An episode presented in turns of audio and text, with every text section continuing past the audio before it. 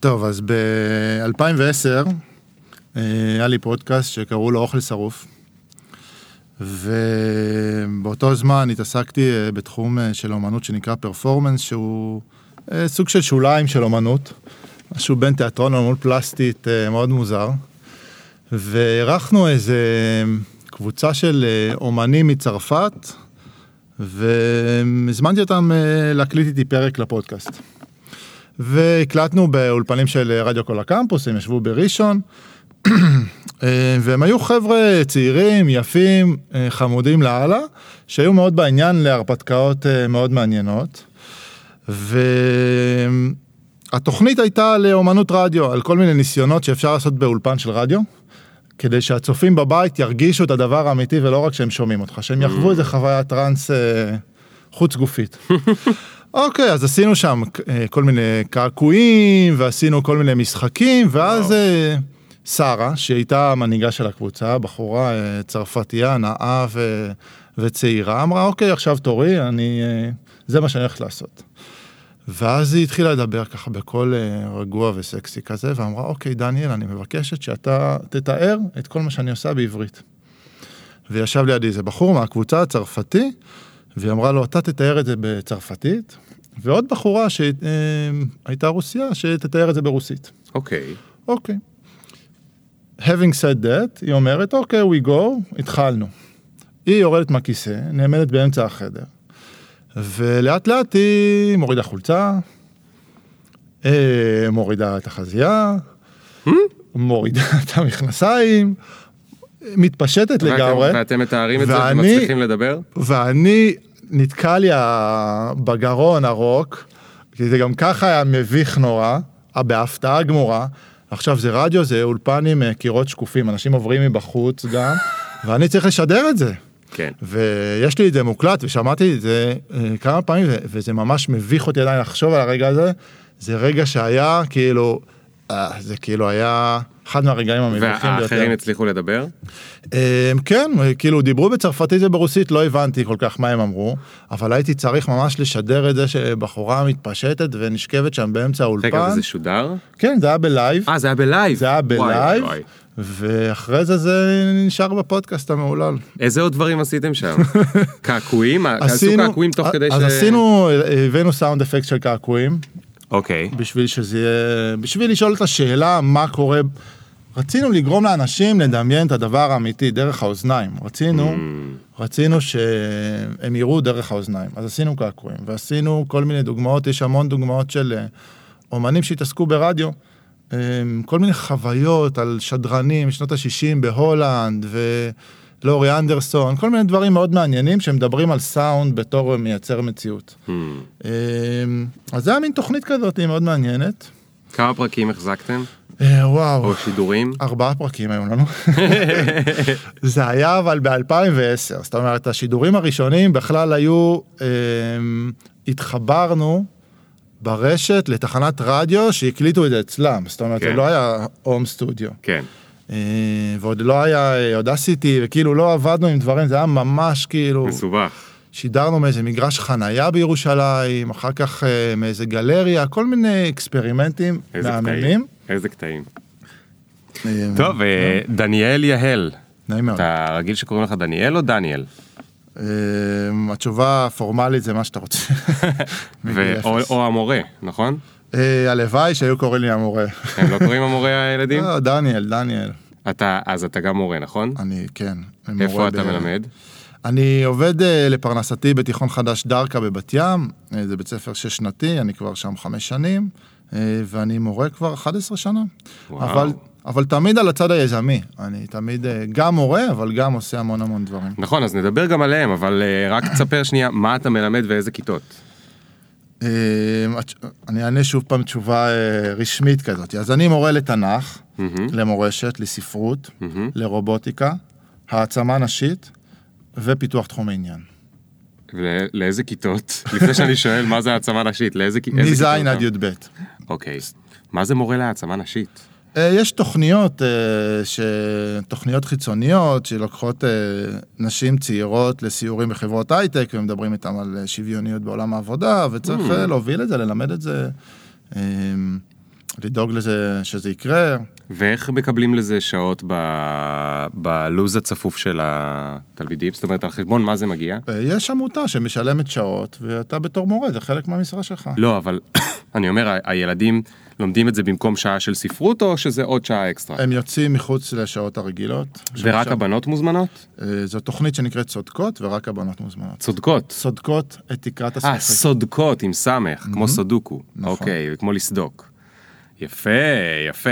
טוב, אה, דניאל יהל, אתה אה, עושה באמת כל מיני דברים. אנחנו נדבר על ההוראה שלך ועל Teams ועל ההיסטוריה שלך ועל איך הגעת לכל הדברים האלה. אה, בוא ניתן רגע למוזיקה את הכבוד שלה, ונתחיל בעוד שנייה. Yeah. Boom, boom, boom, boom. One time. Look. Ring the alarm. Hot ass nigga. Big ass head so my dreams get bigger. Me campaign songs so my flows get sicker. Confidence bigger than a drunk ass מה nigga. קורה? Look, I'm a work graveyard. שמעת את המוזיקה? מי- מי אלון? בראש, אה. בראש. כן. אה, אתה יודע מי זה תמיר בר? אה, לא. תמיר בר הוא בחור ממש ממש ממש מצחיק, שלדעתי הוא עוד לא קיבל את הכבוד הראוי לו. אה, פעם הוא היה עושה סדרת סרטונים עצמאית ביוטיוב, ומתישהו כאן תפסו אותו בתור טאלנט, והוא עושה שם מלא מלא מלא סרטונים. אם אתם לא מכירים, אני ממש אה, מעולה. ממליץ. נזכרתי ש- ששרת את הזה, ויש שם את המילה ניגר בשיר של הפתיחה.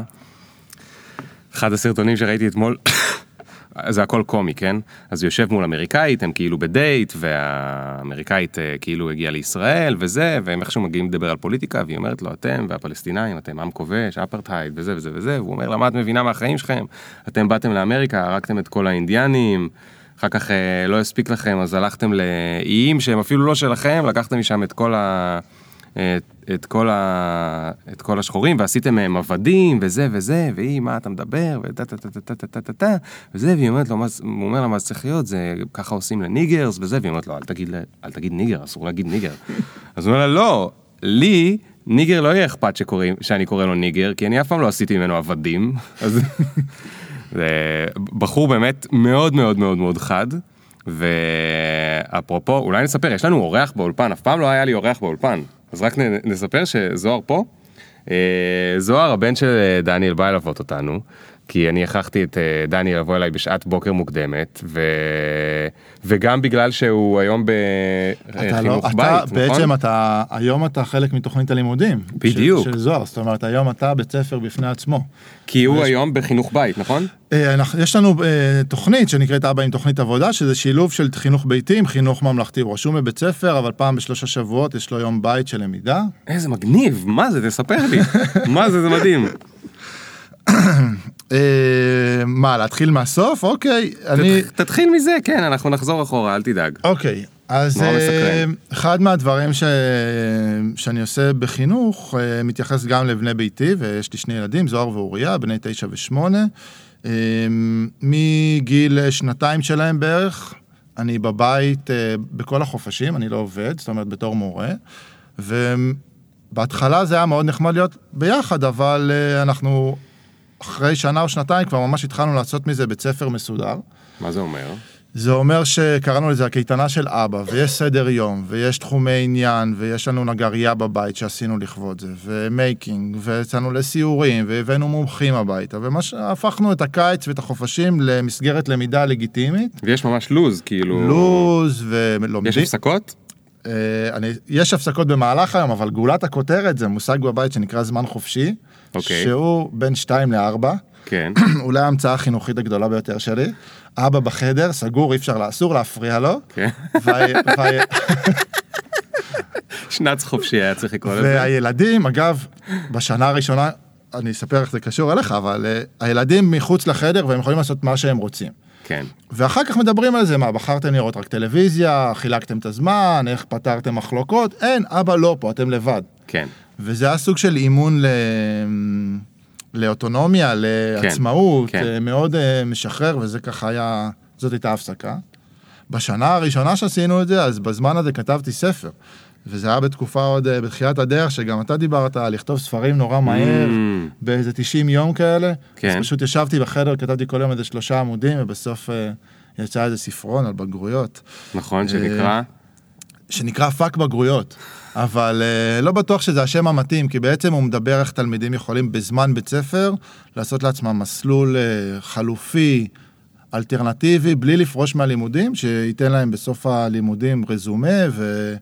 אתה יודע, כששלחת לי את האימייל וראיתי את הספר של ה fuck בגרויות, הייתי בטוח שאתה בן 17 או 19. ואז הסתכלתי על זה ואמרתי, זה כתיבה טובה מדי לבן 17 או 19, כאילו זה לא יכול להיות. ורק אחרי זה הבנתי שאתה מורה. אז איך מורה כותב ספר שנקרא fuck בגרויות? אז קודם כל, יש פה בחירה אה, לעשות שינוי מתוך המערכת. זאת אומרת, יש פה בחירה מאוד מודעת אה, לעבוד באקלים החברתי למען שיפור בחינוך ולעשות את זה מתוך המערכת. זאת אומרת, אני בדרך שלי הייתי צריך מצד אחד תמיד להיות בתוך משרד החינוך, שבשבילי זה כמו להיות אה, בגולני, זה להיות כאילו בשטח, ולראות בעיניים את הכאב כל יום, כל היום, לאורך שנים. כן.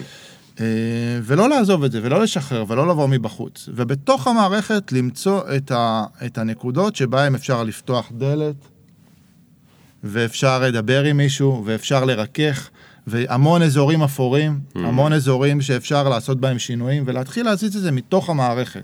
זאת אומרת, יש פה בחירה מוחלטת לקחת את הקול הזה ולשים אותו מקדימה, ולא רק להיות עושים בחוץ. לך, המערכת עושה לך צרות? עושה לי צרות, אבל אני כבר אה, עשר שנים בתוך זה, ואני כבר אה, מומחה לכל סוגי הצרות שאפשר. זאת אומרת, הורים מתקשרים ומנהלים וזה, אבל אף, זה אף פעם לא הגיע לזה שעשו לי שימוע או משהו כן. כזה, זה תמיד, זה גם נראה שזה לא מלחיץ אותך, אתה באופן כללי נראה רגוע. תודה. אה, בהתחלה זה היה מאוד מלחיץ, אבל דבר שני, אני שם בשביל לעשות את ה... אני לא אגיד פרובוקציות, ניקח את זה, למדתי שלמדתי באנגליה, למדתי מה זה to provoke. כאילו, לפני זה הכרתי רק את המילה פרובוקציה, וזה תמיד היה משהו שלילי. כן. אבל באנגלית, to provoke זה לעורר מישהו. כאילו, היום משתמשים במילה engagement. כאילו, אתה, Mm. אתה, אתה עושה פעולה שגורמת לצד השני אה, להתעורר ולשאול שאלות, כן. ולגשת אליך. וזה דבר שלמדתי לברך ולמדתי ליצור אותו, וצריך, אם אתה, אתה מבין שזה, שזה דיאלוג, שזה בשביל להתחיל דיאלוג, ואתה מכבד את הצד שני ואתה גם הולך בדרך שלו, אז אה, מצליחים להגיע לדברים יפים ביחד. תשמע, אני, אני מבטיח שנגיע בחזרה ל provoke, כי אני מת לדבר על זה, אבל בוא, בוא נתחיל מה provoking ה- ההיסטורי שלך. אה, אי שם בילדות, מה, מה קרה שם עם פרובוקציות? אה, וואו, לא הייתי מוכן לשאלה הזאת, אבל כשאתה שואל את זה ככה, אני הייתי אה, אה, צורח הרבה בתור ילד, ואז מתעלף. אה, וואו, אני יודע לי- שיש כזה... היה לי טנטרומים כאלה. כן, כאילו מת, מתעייף מרוב אה, כן, הייתי... מוצאת אנרגיה. כן. והרבה הרבה בדיקות האגה וכאלה, והכל בסדר היה, זה פשוט היה כנראה... היית מלא בזעם. זה עבר איזה סובלימציה לתוך כן. חינוך או משהו כזה, אבל אה, זה התחיל בזה. מעבר לזה שברדיו לא רואים, אני בחור גבוה, ותמיד הייתי גבוה, וזה תמיד היה מושך אש, ותמיד כאילו, הנוכחות שלך זה משהו שהוא אה, הוא provoking, כאילו אנשים, כאילו, זה יוצר משהו בלי, בלי שאתה יודע, שאתה, כן. היום אני כבר מבין את זה, כאילו, אבל... אה, אז זה כבר מייצר איזה engagement כן. עם העולם. כן. אה, וגם החיבה שלי לדברים אה, שוליים ואחרים, ותמיד הייתה לי, היה לי רצון להיות אה, שונה, אחר קצת, אז זה כאילו ספר. ובבית היה... היו עוד provoking? כן, לגמרי, ה role model שלי זה אבא שלי, לגמרי, שהיום זה היום הולדת שלו, אבל הוא. הוא נפטר לפני תשע שנים. בסדר, עדיין חוגגים. אה, הוא היה אה, מאוד פעיל אה, בשנות ה-70, פנתרים שחורים, אחר כך הפגנות, שלום מה עכשיו. זה פנתרים שחורים? אני לא יודע, לא יודע אם כולם מכירים. כאילו, המבוגרים יותר מכירים, הצעירים פחות. אבא שלי ירושלמי, שהייתה לו ילדות מורכבת, ואיפשהו במהלך החינוך שלו הוא היה בפנימיית הדסים, וקיבל שם אה, חינוך חברתי מעורב, ורצון אה, לשנות, זה היה איפשהו בתחילת שנות ה-70. מה זה אומר מעורב? אה, עם, עם רצון, עם כותרת מאוד גדולה על המצח שלך, אתה צריך לשנות את העולם, להפוך אותו למקום טוב יותר. אוקיי. כל הזמן לשאוף לצדק ולטוב ואנטי ממסדי ו... וללכת למקומות האלה. וכמובן, קצת היסטוריה זה אכזבה מאוד גדולה ממלחמת יום כיפור, ואחר כך מלחמת לבנון, אוסף של הדור הזה ש... אה, שרצה לעשות דברים אחרת וקיבל לא מעט סטירות בפרצוף. אז זה היה בבית, אבא שהולך להפגנות וסיפורים על זה שהיה נעצר ו... ובאינטיפ- מה זה היה הפנתרים השחורים? אה, קבוצה אה, ירושלמית אה, שהושפעה מתנועת המחאה האמריקאית של הבלק פנתרס, שרצה לעשות שינוי חברתי, שוויון מעמדי בין הדתי, שאחר כך בשנת 77 בסופו של דבר גם הביאה את זה שהליכוד הגיע לשלטון, כן. לצורך העניין. אז היה אז, במובן יותר של מה? מזרחים שווים לאשכנזים. כן. ואנחנו, אנחנו, אני רו- רובי אשכנזי, אבא שלי כן מחזיק איזה כמה דגלים של אה, דיברו אצלם לדינו, והוא ספרדי קצת, והוא תמיד היה אומר שהוא בא מסלוניקי וכאלה, אבל אה, אנחנו לא אה, מזרחים, איך קוראים לזה? ס"טים? כן. אה, אבל כן, זאת הייתה הזהות, והזהות הייתה הזדהות עם חלשים, עם צדק, מאבק למען זה. אה, זה הגיע לזה שבאמת בתור ילד, מלבד הסיפורים, גם גדלתי בתור ילד עם אה, סיפורים על מלחמת יום כיפור, ועל המחדל המדיני, ועל לבנון, ואחר כך באינתיפאדה הראשונה אבא שלי הלך, אני הייתי בן שש. הלך, שבע הייתי, נסע למילואים באינתיפאדה, וחוזר מהאינתיפאדה עם דגלים של אש"ף. עכשיו, בשנות ה-80 זה היה מוקצה, זה כאילו דגל של אש"ף, זה היה טאבו של הטאבו של הטאבו, ואבא שלי חוזר, נותן לי את זה, יושב לידי במיטה, ואומר לי, תקשיב, חזרתי ממילואים, ורדפתי אחרי ילדים בגיל שלך שזרקו עליי אבנים, כאילו. והורדתי את הזה, והייתי נחמד איתם, וקח את הדגל, ותקח אותו בתיק לבית ספר. וואו, מסבך כאילו- אותך בגיל שמונה. כן, אז, אה, אז זה ה... זה זאת בהרס אומרת, אה, זאת מחצבתי, אומרת, מה שנקרא. הוא, היה לו את האג'נדה שלו והוא הלך להילחם בשבילה, אבל הוא גם היה גאה בה בבית. זאת אומרת, הוא לא הפריד אה, אג'נדה בחוץ ובפנים זה, זה היה רציף, הדמות שלו הייתה רציפה. זה היה אידיאולוגיה ממש, זאת אומרת, אנחנו חונכנו, גם אני וגם אחותי, שיצאנו אה, אנשים אה, שחותרים למען אה, דברים חברתיים ושינוי, אז אה, אבא שלי, הוא פשוט אה, שתה לנו את זה בתוך המוח עמוק עמוק, והי, זה בסדר, אתה יודע, this is us, כאילו זה גם חלק מההוקרה שלנו, על, כן. ה, על הגידול שלנו, החינוך כן. שלנו. אבל אתם גם זכיתם לגדול בתקופה שנהייתה הרבה יותר צינית. זאת אומרת, אה, פעם, זה לא משנה, אפשר לנתח למה, אבל הדברים היו פחות ציניים בארץ, היו באמת הרבה יותר אג'נדות, היו הרבה יותר... אה, כל אחד האמין במשהו הפוך, אבל מאוד מאוד האמין וזה, נכון. ה-90's ותחילת שנות האלפיים, תקופה הרבה יותר ציניקנית כבר, אנשים פחות... אה. השקיפות מגיעה ומתחילה להראות כל מיני, מה באמת קורה מאחורי הקלעים, ולמה מישהו מושך לאיפשהו Mm-hmm. וזה, ואנחנו רואים את המנהיגים גם כבר, אנחנו לא יודעים באמת מה היה שם עם, אה, עם אה, בגין ובן גוריון, אבל אנחנו יודעים נגיד באיזה בית הם גרו, או איך הם כן. טסו לחו"ל או לא טסו לחו"ל, באיזה אוטו הם נסעו, ו... ו... ואיך זה לכם, זאת אומרת, אתם... כאילו נראה לי שעם החינוך הזה, לגדול בתקופה כזאת זה עוד יותר, זה, זה מתסכל. אני חושב שהספקנו בשנייה האחרונה עוד לקבל את החינוך הזה, שהוא מוטמע בנו מספיק חזק בשביל שהוא לא יכול להשתנות. וזה שהמציאות השתנתה, אז הכלים שלנו אולי אחרים. והדרכים שבהם אנחנו פועלים הם אחרות, וגם לטובה וגם לרעה. זאת אומרת, אה, היום יש כלים שמאפשרים אה, להגיע לאימפקט אה, יותר רחב, ליותר אנשים, אה, לשכלל את המסרים שלך. מה, רשתות חברתיות? כן, אבל גם כלי כמו פודקאסט, או גם אתה יכול להגיע לקהל יותר גדול, אתה יכול להגיד את מה שאתה חושב. מצד אחד, אתה יכול, הקול שלך יכול להיעלם והרבה פחות מפוקח. מצד שני, אולי זה שקיפות יותר גדולה. זה משחק טיפה אחר, כן.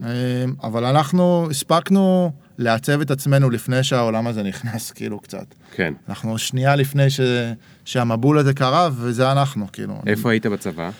אה, הייתי ביחידה טכנולוגית של חיל המודיעין. Hmm. שזה אחד, זה, זה סיפור מעניין, כי היום אני... אה, ולא היה אכפת להם ש... על ה... עם העבר של אבא שלך וזה? אני לא לא, חושב... באמת אני שואל. בוא נגיד שזה, אה, אתה מתקבל ליחידה, זה חבר מביא חבר, ונכנסנו לשם דרך אה, החברה שלי שהייתה אז, ואח שלה היה שם, נכנסנו לזה. הם לא חקרו אותנו יותר מדי עמוק. משהו גם ב... בסודיות של היחידה הזאת, הוא קצת נהיה יותר עממי, קצת גדלה יותר, וקצת... אה, אה, גם אני הייתי בתפקיד ממודר יחסית, עשיתי מעגלים מודפסים, עבדתי במפעל אלקטרוניקה בעצם, הייתי טכנאי כימיה, כל מיני אה, מוצרים טכנולוגיים. ולא, בנ- לא, לא, מאיפה לך רקע טכנולוגי? אה, לא היה לי רקע טכנולוגי, היה לי פשן ויכולת ללמוד מדהים. המון דברים. מדהים. ואחרי הצבא?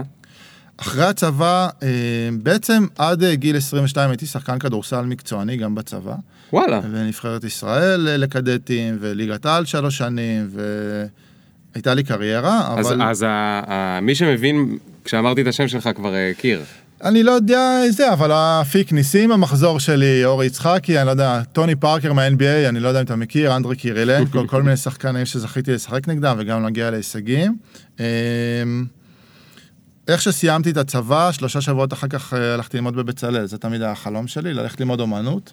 שיחקתי כדורסל, הייתה לי קריירה, הייתי מאוד טוב, הגעתי להמון הישגים, אבל לא אהבתי את זה. ותמיד מגיל 14, אני זוכר שאני יושב עם המאמן שלי, והוא אומר לי, תקשיב, יכול להיות לך עתיד טוב, אתה צריך להשקיע יותר, ואני אומר לו, אני רוצה ללכת לכתוב שירה, לצייר.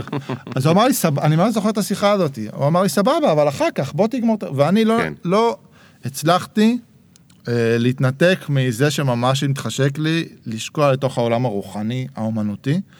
וזה הצד השני של אימא שלי, שהיא כאילו, היא אומנית, היא רקדנית, היא קרמיקאית, היא גם למדה בבצלאל, וזה תמיד היה מאוד ברור לי שאני רוצה בצלאל. אה, לא חשב, זה לא כמו שהיום הייתי הולך לבדוק, אם זה מתאים לי, לא, אמרתי, זה היה וי שהייתי צריך כן. להחתים. הלכתי ללמוד אה, בבצלאל. גם הייתם ירושלמים. אה, אבא שלי במקור היה ירושלמי, אחר כך גדלתי בהרצליה, Hmm. אבל חזרתי לירושלים בגיל, זה היה 21, עזבתי את הכדורסל ביום אחד, זאת אומרת קריירה של כמעט 15 שנה, הסתיימה באיזה מין אה, וואו. מופע כזה שכנראה תכננתי אותו בראש הרבה זמן, אבל לא בדיוק ככה, היה לי איזה עימות עם המנג'ר של הקבוצה, והוא נתן לי קנס של 500 שקל, שזה היה הרבה אז במשכורת של חייל, כן. ואני פשוט ניצלתי את הרגע הזה, אה, התפשטתי, זרקתי עליו את המדים, התחלתי לרדוף אחריו ולהגיד לו, זהו, סיימתי, אני פורש, בלה בלה בלה בלה. מין מופע ראשוני כזה זה היה. ושבועיים אחרי זה התחלתי ללמוד בבצלאל. ללמוד בבצלאל, סוף סוף עישנתי קצת, מה שלא עשיתי לפני, יכלתי להישאר ער הרבה שעות, מה שלא יכלתי לפני. אז מה למדת? למדתי אה, לא יכולת בגלל שהייתי שהספורט. ספורטאי. אה, החלפתי הבנתי. אורח חיים. אז אתה עכשיו כאילו יצאת לחופשי. לגמרי. אוקיי. פתאום פעם ראשונה נשארתי ער כל הלילה, פתאום הייתי יכול ללכת למסיבות, פתאום... אה, וואלה, זה כאילו- מטורף כאילו שהספורטאים, השיא שלהם הוא באמת teenager ועד גיל... אה, שזה בדיוק הגיל שאתה הכי רוצה לבלות. כן, ו... עושים המון ויתורים. מעבר לוויתורים הטכניים, אתה, אתה נותן התחייבות לגוף שלך שהיא, שהיא מסיבית, זאת אומרת, אתה עבד של הגוף. ואני יכול להגיד לך היום שזה, מבחינתי, זה מצמצם את הרוח. זאת אומרת, אם אתה מקדיש כל כך הרבה זמן לגוף, זה גובה את המחיר שלו באיזון, מעניין. שאתה לא יכול יותר מדי לתת לעצמך לשקוע במקומות אחרים. לפחות זאת התפיסה שלי כן, שהייתה כן, אז. כן. היום אולי בתור כן. מבוגר הייתי עושה את זה אחרת. כן. גם נזיר בודהיסטי אולי היה אומר אחרת, אבל אני לא יודע אם הייתי מסכים איתו. אה, אוקיי, מה למדת בבצלאל? למדתי? למדתי אומנות פלסטית, אבל צריך להתקבל לבצלאל, אה, נכון, וזה לא קל. אז עשיתי, מה היה המבחנים? ציירתי, עשיתי ציורים, קצת רישומים. לתרגיל בית אה, עשיתי דגם של הכנסת, שעל הכנסת מולבשת דלת ענקית, אוקיי. מה, לאן זה מוביל? אני מת וזה היה, במילים של אז, זה היה, קראתי לזה פוטש דדאיסטי. זאת אומרת, הפיכה שלטונית אה, לא רציונלית. Mm, כבר אז היה, עם הרבה הומור, כן, אבל אה, קצת אה, נונסנס כאילו במרחב הציבורי, כן. אבל בגדול, בענק. אהבת דאדה? מאוד, דאדה, אני חושב שדאדה זה, זה התנועה האומנותית ה... שאני מאוד מחובר אליה. כן, מאוד. הגיוני. יש להם מוזיאון בן הוד, נכון? נכון, נהדר. אחלה מוזיאון. אחרי שסיימתי ללמוד, הזמינו אותי לעשות שם תערוכת יחיד, והצעתי להם לעשות אירוע שבו יוגש, יוגשו גלידה בטעם סיגריות, תוגש גלידה בטעם סיגריות. איזה גרוע. ובניתי ממש אה, הגשתי להם תוכנית למפעל לייצור גלידה בטעם סיגריות, זאת אומרת, לאסוף אס- אפר, למיין אותו, למצות את הזה. ואז את כל הדבר הזה, ואז תקצבתי את זה, וזה לא עבר, הם לא הסכימו שנעשה את זה. מפתיע מאוד. בוא, תסביר שנייה בארבע מילים מה זה דאדה למי שפחות אה, למד אה, אומנות. הפירוש המילולי של זה, זה המילים הראשונות שהתינוק אומר. בגדול זאת אה, תנועה אומנותית מתחילת המאה ה-20, שהתחילה בשוויץ, אחר כך בצרפת, והגיעה גם בעזרת כמה יהודים לארץ הקודש, שהיא בעצם שוללת את כל מה שקיים, ואומרת, אה, הכל חדש, הכל מהר, הכל עכשיו אה, הפוך. זו תנועת נגד שבעצם התפתחה במקביל למלחמת העולם הראשונה. בעצם העולם חווה זעזוע מכמות ההרג שכל המהלך הרציונלי של הנאורות והטכנולוגיה הביאו. כן. חווה איזה שבר מאוד גדול. כן, כי הם היו אמורים לקדם אותנו למקום טוב, ופתאום ופתאום המלחמה הכי. נוראית שאי פעם הייתה. אז פשוט אנשים אה, אומרים נמאס לי, נשבר לי, אני עושה הכל. ומבטאים את זה באומנות, בזה שפתאום אין דימויים, ופתאום אה, הגרפיקה היא מאוד קיצונית. אנחנו מדברים על עולם אומנות שהתעסק בציור אה, פיגורטיבי, ובניסיון לדמות המציאות, פתאום יש בריחה מזה. כן, זריקות סתם, אה, הם היו עושים מופעים שאם היו זורקים עליהם אה, בננות ועגבניות, זה היה מופע מוצלח. זאת אומרת, אם הם לא הצליחו to provoke the audience, כן. עד לרמה שהאנשים היו מקללים אותם, מבחינתם זה לא היה... כן. זאת אומרת, גם באומנות אתה מצאת כמובן את הפינה של ה provoking, נכון? אנחנו הנה, אנחנו מוצאים את הקשרים. אה, דאדה גם קצת מתחבר לקוביזם, נכון? שזה זה כאילו האח, האח המרדן של... אה, אפשר בגדול, יש כמה אנשים שותפים, אבל בגדול אחד זה ז'אנר של ציורי ואחד זה ז'אנר של אומנות, הוא בינתחומי. דאדה יש גם במוזיקה, כן. וגם בהדפס, וגם בפיסול, ו- וגם... וגם בשירה. זאת אומרת, באמת היו, היו שם שירים שהם נשמעים נונסנס, הם נשמעים כמו, כן. כאילו אתה לא אומר כלום ג'יבריש. בעצם, כמו ג'יבריש, ואני לא בטוח שהם היו אמורים, זה לא שיש שם איזה ג'יבריש שאתה אמור לפרש, אתה לא אמור לפרש, אני חושב שהאצבע המשולשת שהם רצו לעשות זה, זה ג'יבריש ואני אקרא לזה שירה ונו מה תעשו לי, כן. כאילו ה... אחת מהיצירות המפורסמות זה גם האסלה של מרסל דושן, שיש לזה גם הקשר אה, היסטורי, תרבותי, אבל יש לזה גם את העניין המרדני. כן, של בוא נשים אסלה במוזיאון והנה, מה, מה יקרה, העולם ייפול, בדיוק. ה- זה. אה, אוקיי, אוקיי, אז, אה, אז דלעת על הכנסת, נכון? וככה התקבלת לבצלאל. כן.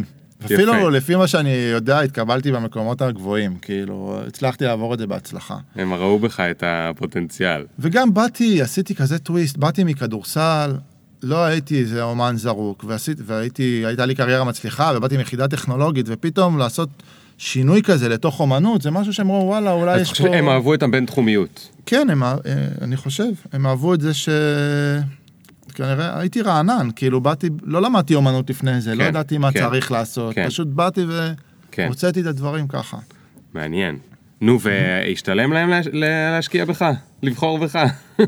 תמיד מה- מה- היה כזה דיבור שאני הייתי בתואר, שאם אתה עשר שנים אחרי שאתה מסיים את התואר, אתה עדיין מתעסק באומנות, אז, אה, אז היה שווה ההשקעה. כן, אני, יכול- אני שרדתי אה, תשע שנים, כמעט. אה, אבל אפשר להגיד עשר, כי עשיתי איזה שינוי של זה, אבל בגדול אני עדיין מתעסק באומנות, אמנם אני לא מציג הרבה, אם בכלל, אבל כי פשוט אה, אני כבר לא, אני עונה ל... מציעים לי כל מיני דברים ואני אומר שאני כבר לא עושה את זה, אבל אה, אני חושב שהיה להם שווה, כן, להשקיע. זה אולי אחד מהבתי ספר הכי טובים שהייתי בהם, בצלאל. מאוד מאוד מאוד פתוח, המון כן. דיאלוג סביב דברים קונקרטיים. תגיד, בבית ספר לאומנות יש הרבה עניין שאני חושב שהוא... אין אותו בדרך בהרבה מאוד בתי ספר אחרים, וזה העניין שאתה עכשיו יושב או עומד או מציג, ויש איזושהי הגוורדיה בין מורה אחד לכמה שמסתכלים ואומרים לך, זה חרא. איך, איך זה? איך ההרגשה? ומה אתה חושב על זה בתור אה, קודם כל- שיטת לימוד? קודם כל, בתור גבר גבוה, לבן, אשכנזי, אז אני אה, חלק מהגוורדיה הזאת. זאת אומרת, אני קיבלתי סוג של הנחות בתור, זה, לא- בוא נגיד, נשים אתיופיות, נמוכות, ושגם לא שומעות טוב או לא רואות טוב, אולי בהפוך על הפוך הם כן יקבלו אהדה, אבל אני הייתי חלק ממגזר כאילו, מ...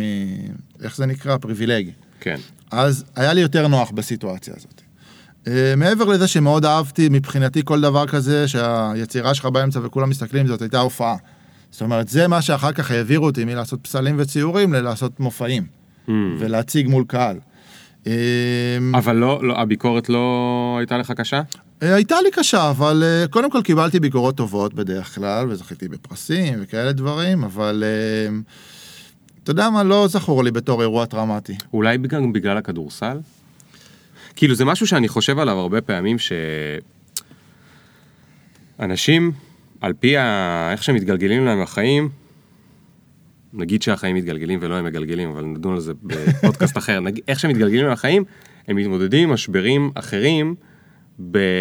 כאילו, אני יכול להיות, דיברתי על זה עם אה, חבר שלשום, שנינו הורים צעירים. ועכשיו הילדה שלו בת שנה, שלי תכף בת שנה. והוא אמר איזה שנה זה הייתה, וכמה זה קשה, וטה טה טה טה טה טה טה, ודיברנו על בטח כמה אנשים אחרים היה להם אולי הרבה הרבה יותר קל. כי למשל הם היו האח הגדול במשפחה של חמישה אחים, והם, מה זה תינוק בשבילם? הם כבר אה, בגיל 12 הם גידלו תינוק. אז מה זה בשבילם אה, בגיל 30-40 לגדל תינוק? נראה להם piece of cake. תביא ארבעה ילדים, נראה שזה קשה. כאילו, אחד לא זה. ו... ולמשל, אני זוכר שכשהייתי בטכניון, זו הייתה פעם ראשונה שנכשלתי במבחן. כי הייתי ילד מחונן. אז לא, לא מגיע לי איזה פרס, זה איכשהו זכיתי בגנים האלה, תודה ל... לא יודע, ליקום, לאל, לאבא שלי, אימא שלי, whatever, איך שזה. אז לא נכשלתי במבחנים. אז פתאום בטכניון, אני פעם ראשונה נכשל במבחן, ואני מתמודד עם זה כמו ילד בכיתה ה', כאילו, אני, אני, אני לא יודע, אני במשבר, אני בדיכאון, כאילו, אפשר לחשוב, כולה נכשלת במבחן, אבל אני לא יודע, כי אין לי... המשבר הזה הגיע לי בגיל הזה. אז, אז מה שהרבה פעמים אני חושב על ספורטאים, זה שהם עוברים משברים שמבוגרים עוברים בגיל 40-50, בגיל הרבה יותר צעיר, כי הם נכון. בלחץ מטורף, כן. ובביקורת, ובהתמודדות עם הפסדים, ועם כישלונות, ולקום, ו... לא, אני, אני חושב שלעמוד בתור אה, בן נוער באולמות, אם זה במקדוניה, או בהרצליה, או במלחה, שיש לך כמה אלפים של אנשים שצועקים נגדך או בעדך, ואתה צריך להיות לתפקד. מאוד פוקוסט ולקלוע את העונשין, או שלא ירדו לך הרגליים, זה מאוד מחשל. איך כאילו, עושים את זה? אני לא כל כך הייתי טוב בזה, אולי אם הייתי טוב בזה הייתי, אה, לא הייתי פה היום והייתי במקום אחר, כן, אבל תרגלת את העמידה שם. אבל הרגשתי בגוף מה זה אומר הדבר הזה. כן. זאת אומרת שזה הדבר הכי קריטי, זה פחות חשוב התוצאה, זה חשוב לעבור את המסלולים האלה של אה, להיחשף לעוצמה כזאת, היא נושבת עליך, ו... ובהתחלה אתה עף, אתה עף, אתה עף, אתה עף מהרוח הזאת, אבל אף כאילו אתה... אתה, זה מעיף אותך, אתה... לרעה, לא עף, לרעה, אבל כן. אתה כאילו, זה... אתה לומד, אני זוכר שאתה עם כדור, אוקיי? שומר עליך מישהו בלחץ מאוד מאוד גדול, ואתה צריך למסור את הכדור לבן אדם הבא בתור, וגם יש רעש וגם יש זה, כאילו. ובהתחלה, מלא כדורים הייתי זורק ליציע וזה וזה, ואז בא אליי אחד מהשחקנים אה, הזרים בליגת העל, כאילו ששיחק איתנו, אמר לי, דניאל, תפס אותי כאילו ביד, תחזיק את הכדור ככה, תעשה ככה, אל תיתן לזה, תנשום. כאילו לימד אותי פיזית איך לעמוד ולהיות קול עם הדבר הזה. ואתה לומד, זה הלמידה. כאילו, אז, כן. אז בבצלאל זה, בצלאל, כל האירוע הזה הוא בכלל הצגה. אז בשבילי זה היה בכלל, אה, וואו, הבימה, יאללה, אני אני עשיתי על זה כאילו... אז עברת לפרפורמנס. ואז הבנתי שלעשות ציורים ולדבר עליהם זה לא מרגש אותי מספיק, והתחלתי להתעסק בפרפורמנס, באקשן, בלהופיע. פרפורמנס זה מדיום שהוא בעצם, אתה אה, יוצר סיטואציות מול קהל. אתה מדבר איתם, אתה מזיז אותם, אתה יוצר כל מיני... הקהל סביבות. שותף. כן, לגמרי. זאת אומרת, הוא לא יושב בכיסאות של הבימה, תלוי. אתה יכול ליצור את מה שאתה רוצה, אבל uh, הקהל שותף, הקהל יכול לגעת, הקהל יכול לדבר, אתה לפעמים משתמש בחומרים שהקהל נותן, זאת אומרת, כן. לפעמים מראיינים את הקהל ומשתמשים בזה. אז כל, אה, כל פעם זה קצת אחר. זה תמיד אחר, זה חוק אה, מספר אחד, זה אף פעם לא אותו דבר. אם משווים פרפורמנס כאומנות במה לתיאטרון, אז בתיאטרון אתה לומד טקסט, אתה נכנס לדמות, אתה עושה, אתה משכפל את אותו דבר שוב ושוב. אה, ופרפורמנס, אתה אם קמת בבוקר ככה, זה ככה, ואם אתה רוצה לעשות שינוי, זה מביא למצבים לא פשוטים, כן. אבל זה... רגע, מה הכוונה מצבים לא פשוטים? אם אתה הולך באמת עם זה שהכל אה, פתוח, ופתאום אתה מרגיש שאתה צריך לשנות כיוון באמצע מופע, אז אה, בהתחלה זה, עד שאתה יושב עוד פעם על הקרקע הבטוחה, זה חוסר ודאות, זה יוצר חרדה אצל הצופים. זה היה נשמע מאוד אה, פילוסופי מה שאמרת. תן את זה בדוגמה אמיתית. ש... אני אתן לך דוגמה, נגיד שאתה, שאתה ברדיו, אוקיי? שותק, וזה משהו שלימד אותי ליאור רחמני, אוקיי? אתה ש... חמש שניות בשקט ואין אה, שטיח ואין כלום. מה שקורה לצופ... למאזין בצד השני זה חרדה. הוא מרגיש שמשהו שם, בגלל שהאוזן מציירת לו תמונה שלמה ופתאום זה נסגר, זה עושה לו בעיה גופנית, פיזיולוגית. עכשיו, כשאתה מייצר את הדבר הזה מול קהל, שאתה מייצר אתנחתא באמצע שיר ועוצר, שאתה אה, פתאום משנה את הסיטואציה, שאתה פונה למישהו, שאתה משנה את, שומט את השטיח, זה מייצר אצל אנשים איזה תפיסות בנשימה כזאת ומשהו פיזי, כן. שלא לוקח תמיד למקומות טובים. כאילו, Mm. יכול להיות שם כעס, יכול להיות שם כאילו אכזבה, יכול להיות שם פחד, ואתה לא רוצה, אתה רוצה להיות טוב עם אנשים, אז אתה צריך לחבק את זה בחזרה, לגרום להם לבוא אליך שוב פעם. כן. זאת אומרת, לתת להם את המקום של הביטחון, וזה כל הזמן הבחירה, כמה להיות, לתת להם את המקום של הביטחון, כמה לשחרר ולתת להם... אה, אבל איך בלייב את אתה. כאילו נכנס לעניין הזה של השליטה ברגשות, וצריך להיות מאוד מאוד מודע. נכון, אתה כל הזמן מסתכל על הפרצופים, מפענח, אתה מרגיש כל הזמן, מנסה להרגיש את הגוף. יש לך גם תסריט, יש לך נקודות שאתה עובר אליהן, נקודות שאתה נאחז בהן, שגם אם הלכת לאיבוד, אתה יכול לקפוץ לנקודה הבאה Mm, ולחזור אוקיי. לתסריט. אה, טכניקות, זה אימון. ומה קורה שם? אתה, אתה רוקד שם? כאילו, מה, מה קורה שם בפרפורמנס? אני, הז'אנר שהפר... לא מספיק שפרפורמנס זה ז'אנר אה, נישה, אני לקחתי את זה לתוך מקום עוד יותר נישה שהתעסק באמנות רדיו. שמאפסת את כל העניין של הנוכחות ומעבירה אותו רק דרך כל הצופים. אמ, ו... תזכיר לי למה שאלת את זה? לא, כאילו, מה, מה, מה... אני רוצה לדמיין מה היה שם. אה, היו המון דברים. היה אה, מופע, טרילוגיה שנקראת אה, דברים שמשותפים לאמנות וכדורסל, שזה לקחת את הקריירה הקודמת, הקריירה חשבתי לחבר אותה. זה הלך ככה, a performance artist is like a basketball player. When you do a performance, you can pass, you can dribble, you can shoot. בום. ומין טקסט כזה שחוזר על עצמו, שזה בכלל טקסט שמאמן שלי היה אומר לי. היה פעם שישבתי איזה שלוש שעות עם פתק על המצח, יצאתי תכף אשוב, בחלל של גלריה. אה, היה מופע שנקרא אוכל שרוף, שאמר רגע, ישבת ב- באמצע גלריה, שלוש שעות, עם פתק על המתח, כן, יצאתי ש- תכף אשוב. כן. ומה מה האנשים באו? מה, הם צילמו אותך? הם הסתכלו עליך? אני לא יודע, זה הייתי עם עיניים עצומות, אה, וואו, אבל אחרי איזה שעתיים התיישבה עליי מישהי. איזה קטעים. ואני שומע אותה מדברת עם המשפחה שלה, מותר, אסור, ואם אני אעשה לו ככה, ואם אני אעשה לו ככה, זה גם היה כן. איזה רגע מביך קצת. זאת, לא, זאת הייתה עבודה שהזמין אותה איזה אומן פרפורמנס אירופאי, שהסיפור היה כזה, הוא היה אמור לבוא לעשות את זה בעצמו, ואז הוא שולח מכתב, אני לא יכול להגיע, אני צריך מישהו שיחליף אותי. אני בשוק. אז אני כאילו הייתי הטסט דמי שלו, כאילו, בדבר הזה. מופעים, אה, עשינו שידור רדיו במגרש חניה בעיר העתיק, בין העיר העתיקה למוסררה, אחד מהדברים הנפלאים, ישבו נזירות, אה, כל מיני עוברי אורח, היה מטורף. אה, עשיתי איזה כל מיני מופעים, אני לא יודע אם אתה מכיר את סאנרה, כאילו, כל מיני מופעים פסיכדליים כאלה מוזרים. שמע, זה נשמע סופר מעניין. איך מתפרנסים מזה? אוקיי, אז בעצם סיימתי בצלאל, והייתי אומן פרפורמנס, שזה שוב שוליים של השוליים, ואז עשיתי איזה מחקר, זה היה 2007, וראיתי שבאנגליה התחום הזה מאוד מפותח, ואפילו לומדים את זה באוניברסיטה.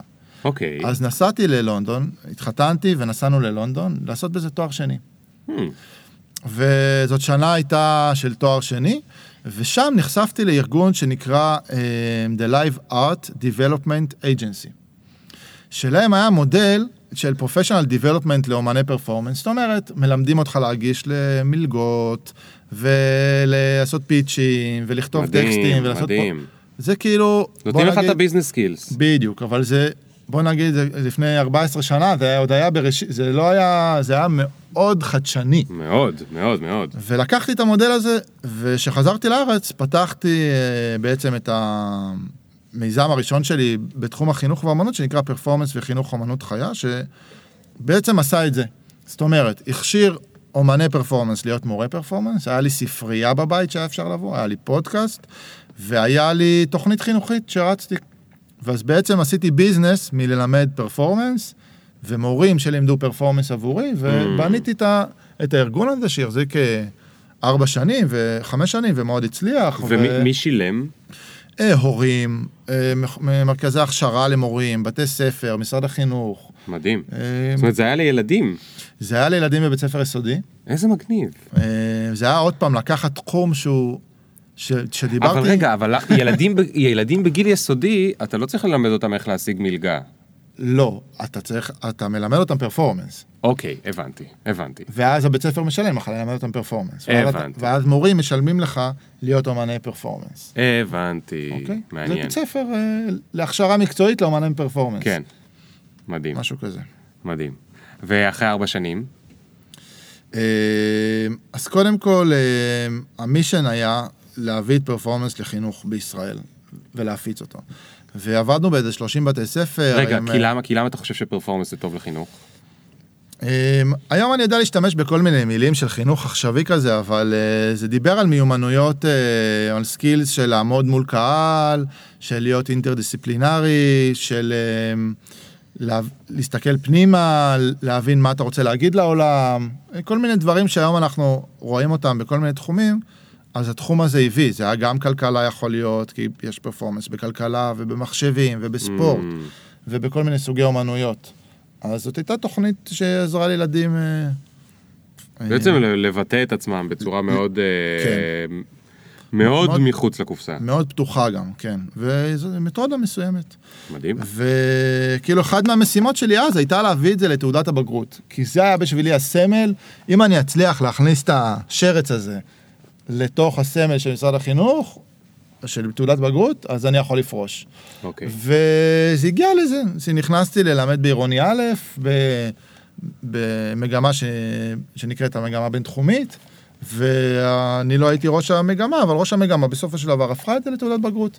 וואו. אז מבחינתי זה היה jobs done, כאילו אני יכול לעבור לאתגר הבא. מעבר לזה שגם, זה היה המיזם הראשון שלי, שבאמת, אה, אתה יודע, אבא שלי לימד אותי להיות יזם, אבל לא למדתי ולא הייתי בבית ספר עם עסקים, לא כלום, הייתי כאילו למדתי אומנות, זה רק היה אינסטינקטים. כן. ויצאתי לדרך בלי שותפים, לבד לגמרי. ואחרי ארבע שנים של שיווק בשוחות מול מנהלי בית ספר, שאתה כאילו, לא משנה מה עשית, הם כאילו, הם לא רואים אותך, זה היה לי קשוח והיה לי קשה. ברור. וכאילו הרמתי ידיים, במובן מסוים. אמרתי כאילו, הייתי לפני התחילה של שנת שיווק הבא, ואמרתי, אני לא... אני רגע הולך אחורה, הגעתי להישגים מאוד יפים. אז הלכתי, עשיתי תעודת הוראה, אמרתי, אני אכנס רגע, פתאום היה נראה לי להיות מחנך של כיתה. עשיתי תעודת הוראה, ואז נכנסתי בדלת הקדמית למשרד החינוך, אה, ואז הפכתי להיות מורה ספרות ומורה לאומנות, ועם כל הדברים שידעתי לעשות בתור מורה לפרפורמנס, אבל עכשיו ב curriculum, ב textbook שכותב שר החינוך, כאילו כן. יכלתי לעשות את זה דרך זה. אבל איך בן אדם אה, שהוא ב... ב roots שלו וב habit שלו הוא provoking, מסתדר עם הקוריקולום של משרד החינוך? בהחלטה, אה, לא לוותר על המקום הזה של לעבוד מבפנים. זאת אומרת, יש פה איך החלטה... זה מתבטא בפועל? הלכה למעשה, איך זה מתבטא? נגיד אתה מורה לספרות, כן? יכול להגיד לך שבשנה הראשונה אז שלי... אתה נגיד מלמד או לא מלמד אותי ביאליק, או שאתה מוותר על שירים מסוימים, או שזה הפרשנות יכול- של השירים, או או מה? יכול להגיד לך שב... קודם כל אתה חוטף מיליון כאפות. אז אתה, אתה כאילו, כל הזמן קוראים לך לחדר של המנהלת ועושים לך רגע, אבל על. מה? על מה? אוקיי, בוא ניקח... אה, זה. להסביר. הייתי מורה להיסטוריה. כן, אה, היה צריך ללמד אה, על אה, 1933 עד 1945, אוקיי? נאציזם. כן, אוקיי. אז אני, מה שאני זה עושה... תיכון. אה, זה היה כיתה ט' אז. כיתה ט', אוקיי. אוקיי? אה, מה שאני עושה זה, זה לפני שמתחיל השיעור בב- בבוקר, בא מוקדם, ותליתי בכל הכיתה תמונות של אה, הימלר ושל היטלר, וכאילו עשיתי כזה, וכתבתי על, כאילו כתבתי כל מיני אמרות. אה, תפאורה, ועשיתי שלט גדול כזה שחילקתי את ה... עשיתי כאילו מין ניסוי נורא נאיבי, חברתי כזה, אבל לחלק אותם, ומשהו כזה קצת כמו עגל, משהו כזה. עכשיו, אה, נגיד, באתי בשבע, ארגנתי את הכיתה, ברבע לשמונה המנהלת נכנסת, מסתכלת, אומרת, אוקיי. אחרי איזה חצי שעה נכנס הרכז שכבה, מסתכל, ואומר, טוב, אולי תשקול, כאילו, נראה- מה הפריע שם? זה היה יותר מדי in the face, זה היה, גם השתמשתי יכול להיות בשפה קצת אה, קיצונית, איפה הייתה. שפה? אמרת תמונות. תמונות ושפה, ואתם אה, אתם יהודים כאלה, ואתם אה, חתולים שמנים, וכל מיני דברים אה, אה, לא אוקיי. פוליטיקלי אז קורקט נתת להם. להרגיש כאילו שהם עכשיו ברחוב ב... משהו כזה. בוורשה, ב... כן. זה- אוקיי. ומאחורי כל ילד היה תמונה של אה, היטלר או של אה, ג- כאילו הם, הם הרגישו מפוחדים ומאוימים. כן. ו... אה, ונכנסים קיצוני. אנשים מהבית, מהבית, מהצוות וכאילו כן. מציעים לי בעדינות אולי זה לא מתאים כל כך. כן, בקטעים האלה זה דווקא נחמד שאתה גדול כזה וגבוה, נכון? אז אולי בגלל זה נכנסו ולא אמרו לי תוריד את זה מיד עכשיו תשנה מלמדים בטקסטבוק. טוב. יופי נכנס לכיתה עבר יום עבר יומיים ואני ממשיך וזה וזה ואז אה, מנהלת קוראת לי. רגע, איך הילדים אבל קיבלו את זה? אמ, אני לא הייתי מספיק רגיש בשביל אה, להבין שזה היה מאוד טראומטי בשבילם. זאת אומרת, אחרי כמה ימים, שזימנו אותי בערב לבית הספר מול כל הפאנל של ההורים של הכיתה, והייתי צריך להחזיר את כל ה... להוריד את התמונות כל. הפאנל של ההורים קרו בשבילך. אה, אתה יודע, זה היה כאילו ההורים אמרו, תעיפו אותו מבית ספר. כי מה, הילד בא הביתה והוא חולם בלילה כי אני לא רוצה שהנאצים, לש- אה, אני לא רוצה לשלוח את הילדה שלי לבית ספר שהיטלר יושב לה מאחורי הגב ועושה לה מצביע עליה. וואו. כאילו, עכשיו אתה יודע, זה הורים וזה, ויש עליהום כזה וזה וזה, אז אתה מוזמן לכזה פאנל, ואתה שומע, ונכנסים ומפשפשים בכל מה אמרת ומה לא אמרת, ואתה שומע. ולמזלי הייתה לי מנהלת באמת, יעל בונה לוי, שבאה מתוך העולם הדמוקרטי וזה, שהבינה את הסיטואציה בגדול, הבינה שעשיתי פה פלטה של החיים, נתנה לי להישרף על זה, אבל אמרה לי לא, הוא נשאר. ואני הייתי מספיק אה, הגיוני בשביל לקפל שנייה את הדברים, להגיד עשיתי טעות, מבין, מקובל עליי, בוא נמשיך. ולא ראיתי את זה בתור צנזורה, כאילו עשיתי ניסיון, כן, הגעתי לגבול, כן. חוזר אחורה קצת, הולך לבדוק גבול אחר, הולך לבדוק, וכל הזמן הניסיון הזה לבדוק. ובלי, ותמיד, תמיד לא הלכתי את הצעד ואמרתי, טוב, אני הולך, כאילו. כן. כאילו אמרתי, אני פה, כי זה חשוב שאני אעשה את זה בממלכתי, לא בבתי ספר. אבל כשחזרת הביתה אחרי הפאנל הורים, אמרת fuck it או חייכת? לא, זה היה כמה ימים של סיוט. אתה מרגיש את זה, אתה מרגיש את זה אמיתי. כי הרגשת רע שעשית משהו, שעברת את הגבול מבחינת התלמידים. זה אמיתי. לא מבחינת ההורים, מבחינת לגמרי. התלמידים. אתה מרגיש סכנת מוות. כאילו, אתה מרגיש לא טוב. כן. ו- ואתה לא לומד לפעם הבאה. אבל לא כי- לא כי חשבת שיפטרו אותך, או שבגלל זה, או כי חשבת שעשית להם נזק לילדים, אה, למה הרגשת סכנת מוות? כי קודם כל, אה, קיבלתי מלא ביקורת שלילית, ואמרו לי שלא אוהבים אותי, ואמרו לי שעשיתי דברים לא בסדר, ואני תמיד גם הייתי ילד מרצה כזה, כן. למרות שזה לא נשמע עד עכשיו, אבל היה חשוב להיות נחמד וטוב, ושכולם כן. יאהבו אותי, כן. ופתאום כולם עליך, ואתה פתאום מלחשוב שאתה המורה הכי טוב, אתה המורה הכי גרוע בבית כן. ספר. אז מדהים, אתה מבין, בכדורסל, בזה, בבצלאל, בפרפורמנס, עכשיו בבית ספר, בכיתה זה, בשום מקום שם, אה, עושים לך את העליהום. אז היום כבר יש, אתה מפתח יכולת אה, לעשות את זה בפנים, וגם להיות מוכן לבומים האלה, גם לתכנן אותם, לתזמן אותם, להשתמש בהם, זה כאילו... כן. אה, אתה- אז אתה עובד בלמתוח את הגבולות. אבל אה, ציינת את ה... אמ- אמרת את המשפט, לא הייתי מספיק רגיש. כלומר, היום אתה רגיש ללהיות רגיש, אה, כן, מאוד. אבל איך אתה יודע? איך אתה יודע מה מתאים או לא לילד בכיתה ט'? אני חושב שאני. אני, אני מתחיל במנות קטנות, קטנות, קטנות, קטנות, ואני מגביר הרבה יותר לאט את הווליום, הבנתי. ואני לא ישר בבום. כאילו, ואז אני בודק, רואה, בודק, רואה, בודק, רואה. לפני שבועיים אה, חילקתי איזה פנזין שהיה כתוב עליו להשתחרר מבית ספר. צריך להשתחרר מבית ספר. עכשיו, להשתחרר, עכשיו, ושאני עושה את זה כאילו בבית ספר ממלכתי, כן? עכשיו, שאני, וכתוב שם, מה כתוב? כתוב להשתחרר מבית ספר, אבל המשפט הבא זה אני לא נגד בית ספר, אני רק רוצה כן. שתודעתית תשתחרר מהקונבנציה שנקראת בית ספר. אתה בא, אתה לא חייב לעשות כל הזמן מה שאומרים לך, כן. אוקיי? לא תעזוב את בית ספר, אל תעזוב, תבוא, אבל תשתחרר. וזה הלך מאוד יפה, איזה שבועיים, ואז אה, עוד פעם המנהל קרא לי, לא, זה היה ככה, המחנכת של, ה, של הכיתה, אימא של אה, תלמיד התקשרה, למה אתה משכנע אותם שציונים זה לא חשוב ושבית ספר זה לא זה. אז אמרתי לה, אני לא אומר להם את זה, אני אומר שיקחו אחריות על החיים שלהם, ויבדקו עם עצמם אם הם נמצאים במקום שטוב להם, ושלא ייקחו כל מה שאומרים להם, זה חשיבה ביקורתית. אוקיי, אמרה לי, אוקיי, אחלה, המחנכת אמרה לי. יומיים אחרי זה, היועצת מתקשרת, אותו סיפור, להסביר לה אותו דבר. אז כאילו כן. זה עולה בדרגות של ההיררכיה. כן, כן. אמרתי לה אותו דבר, אמר לי, אוקיי. יומיים אחרי זה הרכזת של השכבה מתקשרת, אתה צריך להסביר להם שיש פה מורכבות, אתה לא יכול ככה וזה וזה. ואחר כך המנהל שאומר לי, טוב, שים את זה במגירה, סגור את זה, ביי ביי, אני לא רוצה לשמוע את זה יותר. אז, כן. אז, אבל יש פה המון ניואנסים בדרך, והמון דיאלוג, והמון דיבור על זה. אה, אז, אה, אז זה מרכך, ואתה מצליח להעביר את המסר, אולי אפילו למקום יותר עמוק. כן. זאת אומרת, אה, אתה...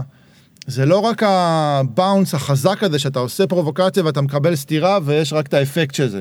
זה כאילו כולם יותר רגועים, אפשר לחדור יותר עמוק, כאילו תודעתית. ואז היום אני... זה בעצם אה, זה צורה הרבה הזאת. יותר אה, בוגרת ל- כן. להצליח לעשות שינוי. אה, כן. אה, מעניין, מעניין. בוא נגיד שזו צורה יותר, הרבה יותר בוגרת לשרוד בתור מישהו שרוצה לעשות שינוי. כן. זאת אומרת, זה... להיות ססטיינבילי. אה, כן. נכון, נכון. ואתה יודע, באחד האימיילים שהיו לנו, אז כתבת את המילה כלא, לא חשוב עכשיו בדיוק כלא? ההקשר. כן, היה מוכן לשבת בכלא בשביל, אה, אה, נכון. טה-טה-טה, כאנלוגיה נכון, נכון, נכון. לאבא שלך וזה וזה כן. וזה. ו... למה, למה אני מזכיר את זה עכשיו? כי כן. כשקראתי את זה אז, חשבתי שאתה עדיין אותו פרובוקטור שכשהיית צעיר, אבל עכשיו בעצם אתה מספר לי שכנראה שזה לא הייתה הדרך שבה היית בוחר היום. כלומר, אני חושב שמהדמות אה, שינוי חברתי שאבא שלי הציג לפניי, השתכללתי. כן, זאת אומרת, אני יודע להשתמש בכלים האלה, כן, אבל אני גם יודע להשתמש בכלים של עולם חדש בשביל להשתמש, להשתמש ב... לדעת איזה מילה מדליקה ואיך להגיד אותה ומתי, ו- ולגרום ל- לדבר הזה לזוז. כן, כן. תגיד, מה זה טימס? טים זה בעצם אה, מה שאני עושה בארבע שנים האחרונות. אה, יש לי שותפה שקוראים לה איילת, אנחנו סטארט-אפ חינוכי אה, שמתעסק בחיבור של בני נוער לעולם האמיתי, על בסיס תחומי העניין שלהם, במודל של ערך משותף. במילים אחרות, זה אומר שאנחנו באים לתיכונים אה, ושואלים תלמידים מה מעניין אתכם, מה אתם רוצים לעשות עם זה, וכבר אחרי חודש שיש להם איזה קצה חוט ראשוני ראשוני, זורקים אותם לעולם לעשות פרויקטים בתור פרילנסרים. כן, אה, וזה מודל שפיתחנו ביחד עם משרד החינוך, עם אגף מו"פ, וביחד עם אה, היחידה לחדשנות טכנולוגית של משרד החינוך, קיבלנו אה, מימון אה, ציבורי, אה, גם לפדגוגיה וגם לטכנולוגיה, אה, ובעצם זה רעיון שאומר שתלמיד בסוף י"ב אה, יוצא עם רזומה ולא רק עם תעודה. כן. זאת אומרת, תלמיד בסוף י"ב יכול לצאת היום עם ארבעה, חמישה, שישה פרויקטים שהוא עשה, שהוא נכשל בהם, יש לו נטוורק שהוא מכיר. אה, זה מטורף. ככה בעצם התחלנו לדבר, נכון? כי דיברת נכון. איתי על זה בהקשר של ג'ולט. זה מטורף בעיניי. זה מטורף. בעיניי. זה, זה, זה פסיכי. אנחנו עכשיו הולכים לעשות איזשהו קורס כזה לבני 21 שיוצאים מהצבא, אבל אתה כאילו עוד שני סטפס לפני זה שילד יצא מהתיכון עם רזומה. בכלל, עוד לפני זה, בגרות. ההבנה שהוא יצטרך רזומה יום אחד. אה, זה במקום תעודת בגרות? הרעיון זה אלטרנטיבה. קודם כל, ברגע שיש לך את שני רגע, המס... משרד החינוך מסכים לקבל את זה כאלטרנטיבה? תראה, או שהיום הוא אומר תעשו גם וגם? אנחנו עושים גם וגם. אוקיי. אבל ברציונל שילד בגיל 18 הולך לרעיון לצבא, בא עם תעודת בגרות ובא עם רזומה, הוא יכול להרגיש בשטח לאיזה מסמך, אוקיי, יש חשיבות. כן, אז בוא גבוהה. תסביר מה נגיד רואים ברזומה שלו, מה רואים שם בתכלס, מה יראו שהוא עשה. קודם כל, קודם כל בוא נתחיל בזה שההבחנה הראשונית הראשונית הייתה שילד יש לו רזומה גם, בלי, גם אם לא היה טימס. זאת אומרת, ילדים של העולם הזה, החדש, בגיל 15-16 אתה שואל אותם מה הם עושים, הם יוטיוברים, והם עושים תכשיטים בתלת מימד, והם כותבים בארדואינו, והם פעילים. זה פתאום לקחת את כל מה שהם עשו, גם uh, בתור רקדנית וגם בתור uh, מתעמלת, או או גם בתור שחקן כדורגל, ולהגיד להם, תקשיבו חבר'ה, אתם עשיתם דברים בחיים שלכם. עזבו רגע את בית ספר, מה אומרים לכם שעשיתם או לא עשיתם, אתם עשיתם דברים. והילדים האלה בגיל 18 מגיעים, ויש להם, אז קודם כל להפנות את המבט שלהם להגיד, אנחנו עושים מלא דברים בעולם ואנחנו טובים במלא דברים. ויש לי פשן לדברים מסוימים. אז ברזומה כזה אתה יכול לראות תהליך של תלמיד שיודע מה מעניין אותו, שיודע להגיד, בגיל 14 חלמתי להיות וטרינר, ואז התחלתי איזו התמחות בווטרינריה וגיליתי שזה לא מעניין אותי. יואו, אז עברתי. אז זה במקום, במקום לעשות את זה אחרי התואר הראשון, כן. ואז לגלות שהתחלת מקצוע ובגיל 30 יש לך משבר, כאילו כן. מה שאנחנו, הדור שלנו עשה, מהמם. זה להתחיל את זה בגיל 15-16. שאתה יודע, יש פה ויכוח. כן, צריך להתחיל את זה כל כך מוקדם, לא צריך להתחיל את זה. נכון. אמ, ומה אתה חושב בוויכוח? אה, רגע, אני אסיים לגבי הרזומה, יוצא עם הבנה כזאת, יוצא עם רשימת ממליצים, יוצא עם פרויקטים, אוקיי? יוצא עם קורסים מהו שהוא פרויקט עשה. למשל? אה, עיצוב לוגו לאיזה סטארט-אפ, QA, אה, בנייה של איזה מכשיר, אה, שנה של הדרכה לילדים אוטיסטים, אוקיי? זאת אומרת, מדהים.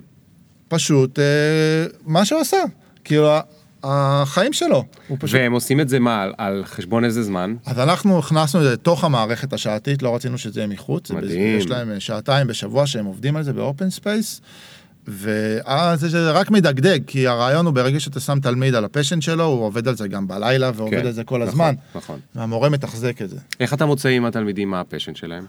אני שואל אותם, מה מעניין אתכם? אבל מה, ואז אתה יכול לתפור להם פרויקט, לכל דבר פרויקט, זה מסובך. אה, לא, זה לא מסובך בכלל. אה? מגניב. אז שאל אותי מה ה passion שלי. מה ה passion שלך? אה, כלבים. סתם, זה לא באמת, אבל נגיד, אני מת על כלבים. אוקיי. אתה אוהב כלבים? כן, אוקיי, אני אוביל אותך בשלושה מסלולים עיקריים, אוקיי? כן. אני יכול גם מצד אחד, ואתה יודע, עשית משהו עם כלבים בחיים שלך? אה, הייתה לי כלבה שזה, היא נפטרה לא מזמן, ואני יודע את כל השמות של כל הכלבים של כל החברים שלי, ואת הגזעים שלהם, ומי גזעי ומי לא, ואני מכיר את כל המחלות שלהם, אני מת על זה, אני קורא על זה בגוגל מאז שנולדתי. אוקיי, אז כן. אני... אה, לא אני, כן, כשאני נולדתי כן. לא היה גוגל. השלושה נתיבים העיקריים שאנחנו נעבוד עליהם יהיה, אחד, לפתח, להעמיק את הידע שלך בזה. אוקיי, אוקיי, אם אתה יודע את השמות של כלבים, בוא תתחיל אה, ללמוד מחלות של כלבים, או פרוות של כלבים, או Mm. את ההיסטוריה של כלבים. אוקיי. אתה, אנחנו נפגיש אותך עם... ואז הפרויקט שלי יהיה נגיד מחקר? לא, עוד לא. זה, אה, זה אוקיי. לא הפרויקט. ואנחנו, ואנחנו נעשה איתך רשימה של מומחים שמעניין אותך לדבר איתם, ונעזור לך לכתוב להם הודעות ולהתקשר איתם. ניתן לך לעשות את העבודה של לפנות אליהם, לדבר איתם בטלפון, לבוא לבקר אותם, לראיין אותם. אבל יותר מזה, אנחנו נגיד לך, אוקיי, בוא ניקח פרויקט בתחום הכלבים, תעשה דוגי סיטר שכונתי. או תיכנס למרפאה, או תפתח סוגר פה XYZ. זאת אומרת, נגיד בכלבים, אז כן נפנה לצד היותר אה, יזמי ונעזור לך להרים מיזם שקשור לכלבים, כן. אוקיי? אה, ואז אתה, אנחנו לא רוצים לשלוח אותך ללמוד אה, מחקר על כלבים סתם ככה. אנחנו רוצים שאתה תעשה את המחקר בגלל שעכשיו בשכונה שלך יש 100 לברדורים ושלושה פודלים, אז אתה תלך לבדוק במה לברדור שונה מפודל, כי אתה צריך את זה לביזנס שלך. כן, או איך נהיה, איך קרה שדווקא בשכונה בקריית אונו יש 100 לברדורים ורק שלושה פודלים. מה מאפיין את האוכלוסייה שם? בדיוק, המחקר שלך יונה- יונה על זה שיש לך אה, מטרה בעולם האמיתי, אה, שהיא תחומה בזמן, במקום, ויש לקוח, או יש מישהו שצריך את מה שאתה עושה, והידע יגיע לשם. אבל מי ממנטר אותי? מי יודע להיות המנטור שלי? אז אנחנו מכשירים מורים אה, להיות במקום שלא בעלי הידע, ולעזור לך. זאת אומרת, מה זה לעזור? אתה כתבת עכשיו לאיזה פרופסור שמומחה בכלבים, והוא כתב לך וואטסאפ בחזרה, וזה קורה לנו המון. הילדים רצים אלינו בחזרה עם הטלפון, הוא ענה לי, הוא ענה לי, מה לכתוב לו? גדול. אוקיי? זאת אומרת, אתה צריך ללמד את הילדים האלה לתקשר בעולם האמיתי. אה, וגם כן אם הרופא הזה אמר, תקשיב, אני לא פנוי, אז להגיד לו, אוקיי, תודה רבה, ולבדוק איתו עוד שלושה שבועות עוד פעם, או עוד חודש, או לשמור אותו ברשימה של האנשים שאתה יכול לדבר איתם. כן. זאת אומרת, ליצור לעצמך את כל העולם מסביב לפשן שלך, ולבוא ולהגיד, זה לא משנה, תגיד לי, כלבים, כפתורים ו... ומחזיקי מפתחות, אפשר ליצור עולם, אוקיי? שאתה יכול להתחיל לזוז בתוכו, ואת העולם הזה אתה יכול להתחיל להגדיל. כן, כן. וזה מה שאנחנו מלמדים לעשות. מה שכן, ולכמה אתם מצליחים להגיע? אנחנו, זה בעצם אחרי שנתיים של פיתוח, אנחנו בשנה ראשונה של הפצה, אנחנו עובדים היום עם קרוב ל-500 תלמידים, ב-12 בתי ספר. מה זה שנתיים של פיתוח? מה עושים בשנתיים של פיתוח?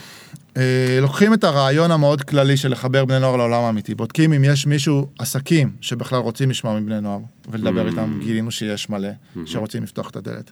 אה, לא ידענו אם נשאלת שאלה מה מעניין אותך, אם רוב התלמידים יהיה להם משהו שמעניין נכון. אותם או לא. הם יודעים להגיד? אז גילינו שלא מעט יודעים להגיד, לא מעט עושים מה זה גילינו? עשיתם ראיונות עם בני נוער? לא, הרצנו את זה בהמון קבוצות מבחן, Mm. בהמון סוגי כיתות, ואתה יודע, עשרות כאלה של טסטים ו... ו- וכיתות, במורים שונים, במקומות שונים, וגילינו שהם אה, יודעים להגיד. יש כאלה שיודעים להגיד וכבר בפנים, יש כאלה שיש להם קצה חוט, אחר כך מחליפים כמה פעמים, יש כאלה שלא יודעים. ובשבילם גם לשאול את עצמם בגיל 15 מה מעניין אותי, ולבוא ולהגיד אחרי חצי שנה מעניין אותי אה, עיצוב אופנה, זה הישג חינוכי אדיר. נכון. זה גם הישג, ל- זה גם הישג אדיר לא חינוכי, זה פשוט... צריכים את זה לזהות שלהם. כן. יש אנשים שעד גיל 30 לא יודעים מה מעניין אותם, ומרגישים שיש להם חור בזהות, ש... כי חסר להם, נורא מקנאים, הש... הוא תמיד עוד יודע מה הוא אוהב, והוא ידע מה הוא אוהב מגיל 5, והוא ידע מגיל 20 ואז הוא שינה את זה, אבל אני לא יודע להגיד מה אני אוהב, וזה חלק מאוד חשוב בזהות. כן. שצריך להשתפשף איתו, זאת אומרת, צריך לשאול, זה לא אומר שאתה תמצא עכשיו משהו שאתה תאהב לכל החיים. זה, כן. זה כמו זוגיות, כאילו, אתה בודק אם זה מתאים לך. כן. עם חלק אתה מתחתן, עם חלק לא, לפעמים אתה מתחתן ואז נפרד, כאילו, כל כן. מיני... זה ממש כמו זוגיות, אנחנו בעניין הזה עוזרים להם מטאפורית לאבד את הבתולים בעול- בעולם האמיתי. הולכים איתם יד ביד, כאילו. שזה מתחיל ב... ב... התאהבת פעם, אתה נמשך למשהו, תרגיש קודם בפנים. מה... ו... ותרגיש שיש לך לגיטימציה ללכת אחרי כן, הפרפרים. כן. ו- ולא רק לגיטימציה, יש לך גם הזדמנות. יש, אתה רק צריך... יש המון הזדמנויות בקשר לכל דבר שאתה מרגיש. ותגיד, ב-500 תלמידים האלה, זה 500 תלמידים שהיית מסווג אותם כתלמידים מצטיינים או מובילים? אה, אני לא יודע כמה אתה מכיר את הניואנסים של, אה, של כותרות במשרד החינוך. אנחנו התחלנו את העבודה בכיתות של אגף שחר, שזה כיתות אתגר מב"ר, שזה בשוליים הפחות נחשבים, מתוך אה, רצון לחבר אותם בחזרה לבית ספר. זאת אומרת, אני אמרתי, אם ילד לא בא לבית ספר, אבל יש לו היום גיג שהוא צריך לעשות על המחשב, כי יש את התוכנת עריכה, או בא לפגוש אותו איזה מישהו לראיון, הוא יקום בבוקר ויבוא, בשביל זה הוא מוכן לבוא. אוקיי. ובמובן מסוים זה קצת אה, בית ספר מקצועי דור שלוש, אוקיי? זאת אומרת, לקחת את החינוך המקצועי, להכניס לו פדגוגיה חדשנית, ולחבר את זה לאוכלוסיות שהתחום האקדמי הוא לא בבת עינם, כן. ועדיין להגיד להם, וואו, אתם תותחים מדהימים. אבל גילינו שתלמידים עם passion, יש, זה לא, אתה לא יכול לסווג אותם לפי כיתה. ויש לך, וכשאנחנו מתחילים לעבוד, באים אלינו תלמידים מכל מיני כיתות. כאילו הסיווג של משרד החינוך הוא לא רלוונטי בכלל. כן. מצטיינים, לא מצטיינים. אנחנו עובדים, אנחנו כן מתחילים בכיתות, אה, כאילו שיש שם קשיי למידה לצורך העניין, אבל ברגע שזה עוב- עובד בבית ספר ויש תרבות, באים לזה תלמידים אז יש diversity מלא. לגמרי. לא, זה עניין אותי כי בדרך כלל כששומעים על תוכניות, אז זה או להכי חלשים או להכי מצטיינים. איכשהו תמיד את מעמד הביניים של התלמידים שוכחים. להכי רוצים. אוקיי, אנחנו, אם הייתי יכול לעבוד רק עם הכי רוצים, זה היה מעולה, אבל כן. לפעמים סוגרים אותי ו... לא, אבל זה, זה יפה, זה, אתה אומר שאתה התחלתם מהחלשים ועכשיו מגיעים גם הלא חלשים, אבל אה, אה, כיוונתם לאלה שדווקא לא רוצים לבוא לבית ספר וזה, שזה... רצינו להמציא מחדש את בית ספר, רצינו לתת לאנשים סיבה בבוקר לבוא לבית ספר. כן, סיבה טובה לקום מהמיטה ולהגיד, וואו, בית... היום שווה לי לבוא לבית ספר. עכשיו תקשיב, אנחנו יכולים לשבת בשיעורים, יש לך 25 תלמידים, חמישה עובדים על פרויקט בשכר, אוקיי? חמישה עושים מחקר, ואלה שיושבים בצד ולא עושים כלום, לפחות אה, רואים שיש כאלה שעושים עם עצמם משהו, כן. ולא רק ללמוד למבחן. כן. הם, יש תלמידים שמרוויחים כסף בשיעור הזה, בזמן השיעור. מטורף. אז אנחנו לפחות... אה, תגיד, ואז, אוקיי, אז מה יש לך, אז זה, זה דור שכבר, זה דור Z או דור אלפא? זה הזה? דור Z. זה דור Z. כן. אז מה יש לך לספר על הדור הזה? כי... תראה, מצד אחד אני לא יודע אם אתה יכול לספר על הדור הזה, כי אתה בחרת ב... או בוחרים בך יותר נכון, אלה שרוצים. ואלה שרוצים, אנחנו לא יודעים אם הם, איזה אחוז הם מהאוכלוסייה.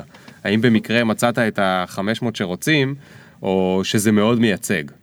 אה, אבל מה, מה למדת בינתיים על הדור הזה? יש לו סבלנות, יש לו, כל הדברים שאומרים עליו הרעים, הם נכונים או שזה זה לא מדויק ממה שאתה רואה? הדור ב- הזה קודם כל אה, רוצה לעשות רק מה שבא לו, כל הזמן עכשיו.